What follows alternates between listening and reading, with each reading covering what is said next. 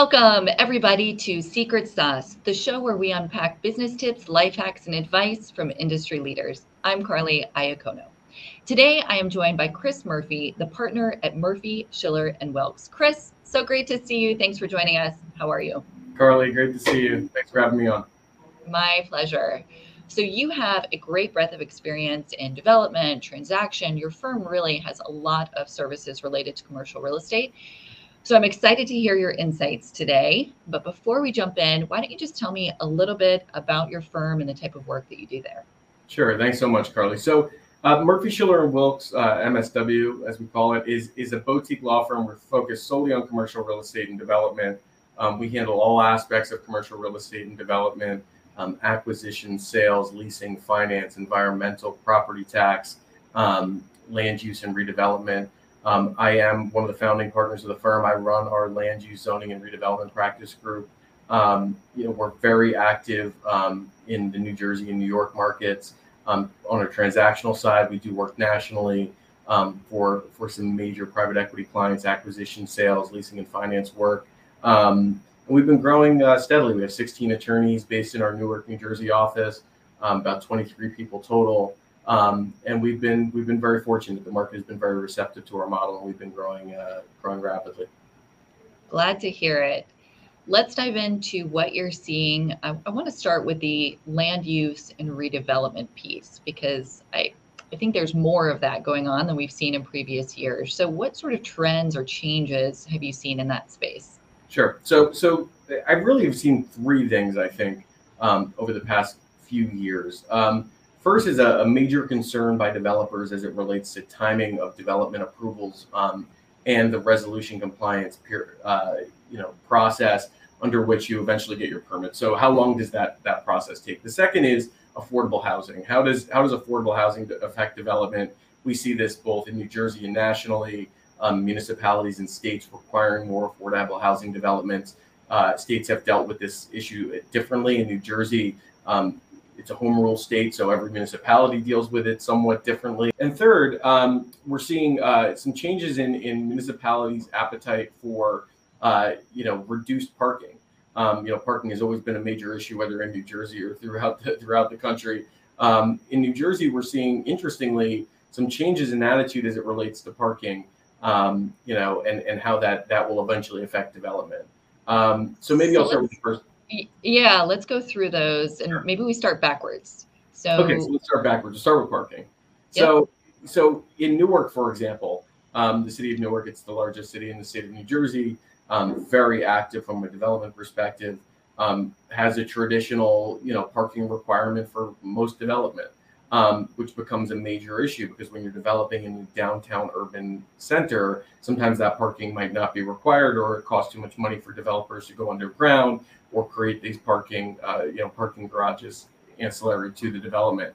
Um, in Newark, we just adopted a new master plan and a new uh, zoning ordinance is going to be introduced or has been introduced, excuse me, um, and will be adopted within the next few months. And under that zoning ordinance, there's actually no parking requirement as it's currently proposed, um, which is really a game changer, um, you know, for development in the city of Newark. You'll still have parking because certain clients will be, you know, seeking to attract a certain market, and those people might have cars, and having parking available might be, from a market perspective, the best thing to do. But um, but the ordinance will actually set uh, not have a, a, minimum parking standard. It will actually have a maximum parking standard, which is really an interesting thing. How does that work in practicality then? Are they assuming as a city planner that more people are doing ride shares or just using public transportation? I mean, what's the what's the thought process behind yeah, I, no parking requirement? I think it's a very actually a very progressive um, mm-hmm. policy. I think that it does first it, it, does assume that people will be using cars less now and then into the future. Um, it encourages people to use more public transportation. Um, you know, obviously there's an environmental angle here, less cars on the road, better for, for the environment.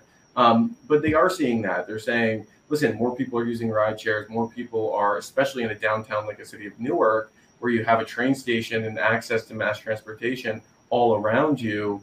Um, you know, why are we forcing developers to have all of these parking, uh, you know, spots and all of these parking requirements that in many cases might not even be used? Um, so it, I think it's definitely creating an incentive for developers to develop projects with less parking, and then it's also encouraging the market to use less automobiles um, when you do have things like mass transportation, you know, in very close proximity to the development project.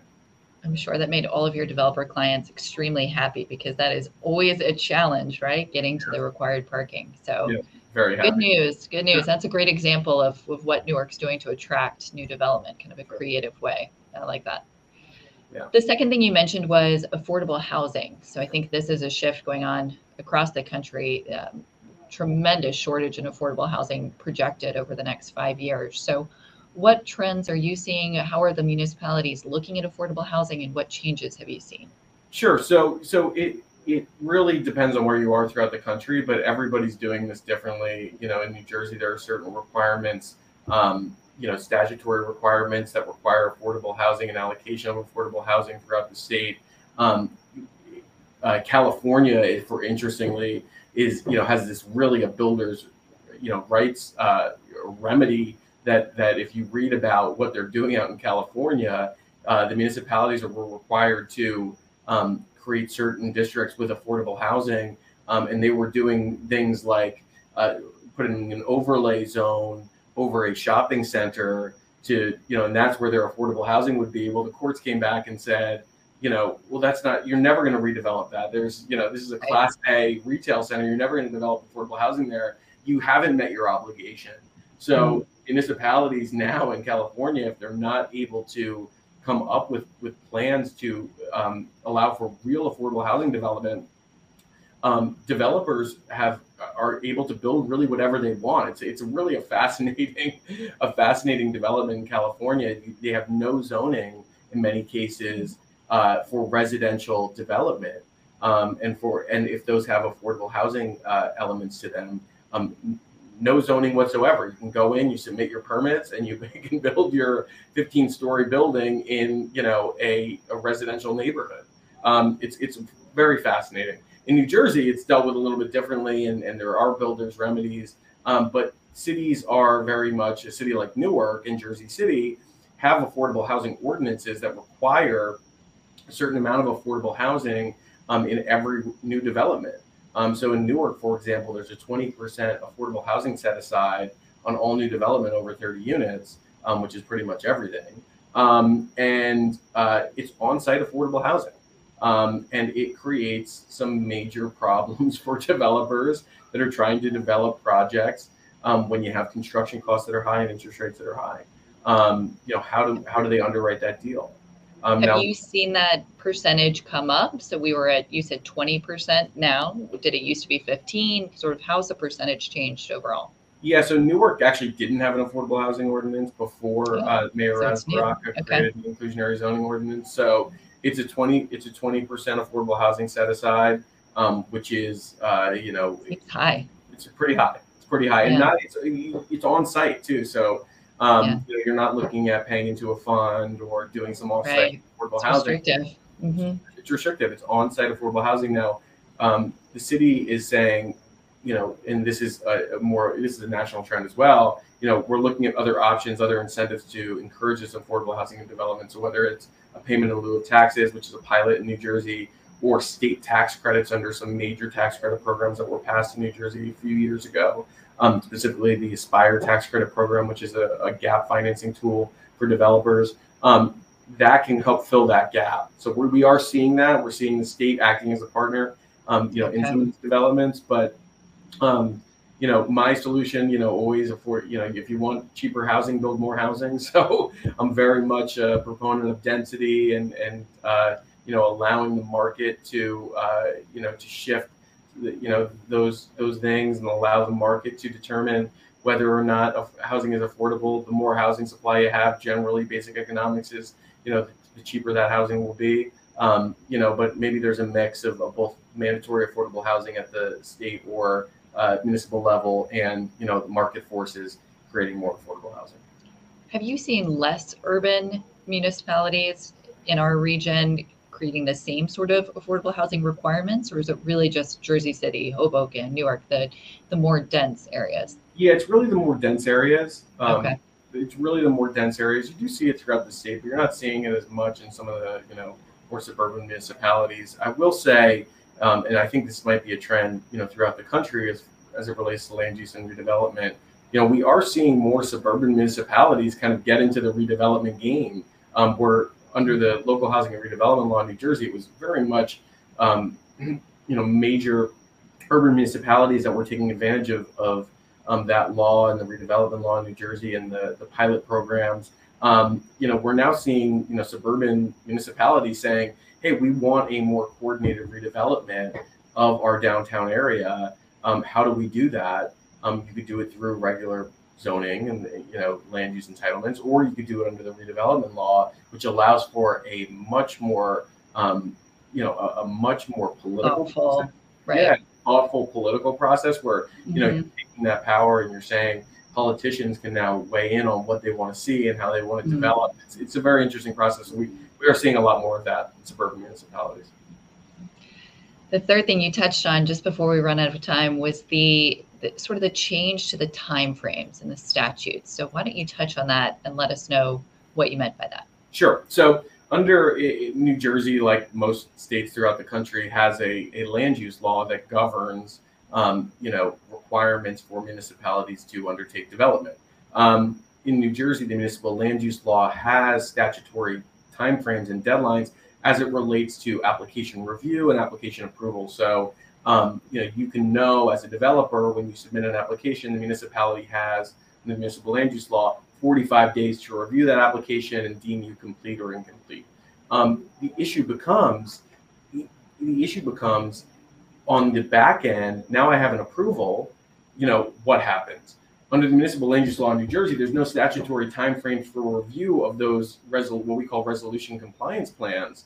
Um, so you're you could be out there sometimes sitting for a year waiting for a final review and sign off from a municipality for a development project, and the, the municipality has no has no deadlines statutorily that they have to comply with. Um, so in New it's Jersey, crazy. it's crazy. It's it's, it's right. it's just open ended. I mean, how would you get a project to move forward with no requirements for response. Right. You have to have everybody insane. on board. yeah, yeah. So which never happens, of course. Which, so yeah, which never that's challenging. So how is this changing? So well, there are some proposals. There are some proposals. So there is some okay. proposed legislation that would create or amend municipal land use law to to um, you know put in some timeframes on the back end. Um, I think there is a big push for that. Um, I think developers, you know, time is money for developers. I don't care if you're in New Jersey or Alaska or mm-hmm. California. Um, time is money. Um, you know, every minute that, that you don't have shovels in the ground costs that developer money. Um, and in some cases can, you know, can cost the municipality the project, quite frankly.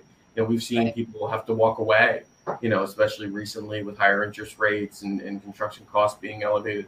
Um, you know, so there is some, some, a push down in, at least in New Jersey and Trenton, on um, you know creating some some stat, a statute that would address this issue um, or amending a statute that would address this issue. So to be continued, but we're uh, you know we're fighting for our development clients every day, so we're involved in the conversations. I think we would all like an outside time frame, right? A stop point where they have to respond. That seems pretty basic. I'm kind of amazed that it's not already in place. So I hope your your lobbying efforts and all political powers that be make that happen soon. That's certainly sounds sounds more efficient. Yeah, exactly. So, but before we wrap up today, do you have any life hacks or your special secret sauce that makes you extra productive or things you'd like to share with today's audience? Sure. I, I say a, a, black coffee. Just black one? Coffee. Come I on. One black coffee before you get in your car and drive 45 minutes to the office.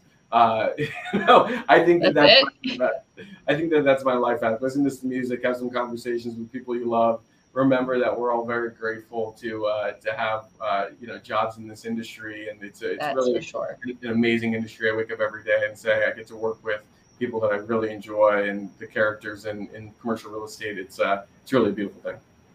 I agree. The only thing I would change is I'm at three black coffees, not one. But you know, the rest of it, I'm on board. Okay. Completely agree. I'll try more. Maybe I'll try more. Yeah, it only gets better. It only gets better. um, this was great. I appreciate your insights into land use and development, and thanks for sharing the background on your firm. I'm sure everyone got a lot of value from that and can certainly reach out if they have any follow up questions. So, Chris, thank you so much for being a guest. It was great to see you. Thank you and so much, Karly. My pleasure to everyone listening. That was Secret Sauce. We hope to see you again very soon. Take care.